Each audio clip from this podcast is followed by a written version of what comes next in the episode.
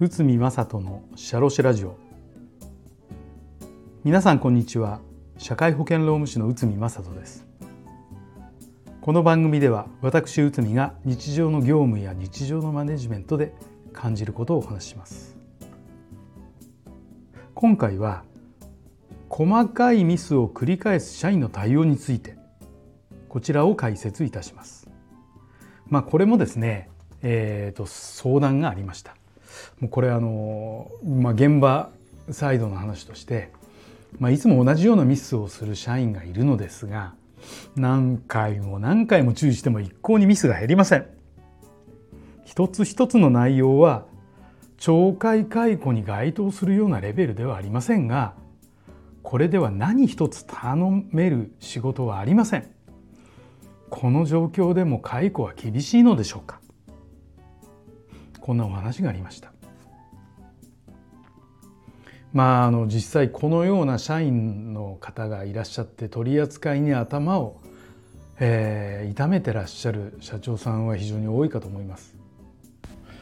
あ例えば新人で経験が浅い社員の場合は、まあ、さらなる指導教育が必要と考えられて教育の機会や指導の機会を増やすことがセオリーとなっています。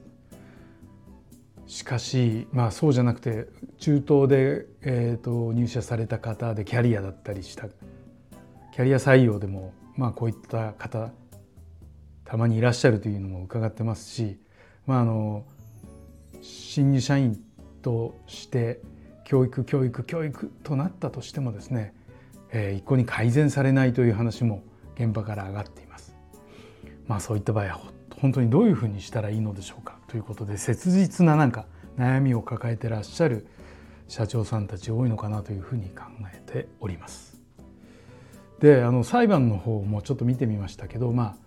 えーとまあ、関連する裁判としてゴールドマン・サックス・ジャパン・リミテッド事件というのが、えー、と平成10年12月に東京地裁でありました。ちょっとこちらの方を見てみましょう。社員のミスやトラブルがとても多かったと,、えーと、秘密情報の不当な取り扱いが多くあった。ファイル保管が不適切で書類等が見つからないことがよくあった。取り決めについて違反することが多かった。業務の質問に対し間違った回答を行っていた。回答の遅延も多々見られた。入力ミスも多かった。遅刻対人トラブルも多かった。上司に対して反抗的な態度をとることも多かった。改善の機会のために2ヶ月間の観察期間を設けた。観察期間を設けても改善されなかったので任意の退職を促した。任意の退職に合意しなかったため解雇を実施した。そうしたら社員から解雇は不当と訴えられたのです。で裁判所の判断は次のようになりました。個々には解雇に値する重大な事案ではない。問題の言動が多岐にわたる。該当する期間これは約1年間なんですけどね、えー、該当する期間が短い割に数が多い。度重なる指導注意も多くまた書面による警告にもかかわらず状況を改善しようとしなかった。上司に大声で抗議するなど状況は悪化した。会社はちゃんと観察期間を設けている。解雇の前に退職を促している。ここまで実施しているので解雇はやむなし。として会社が勝訴した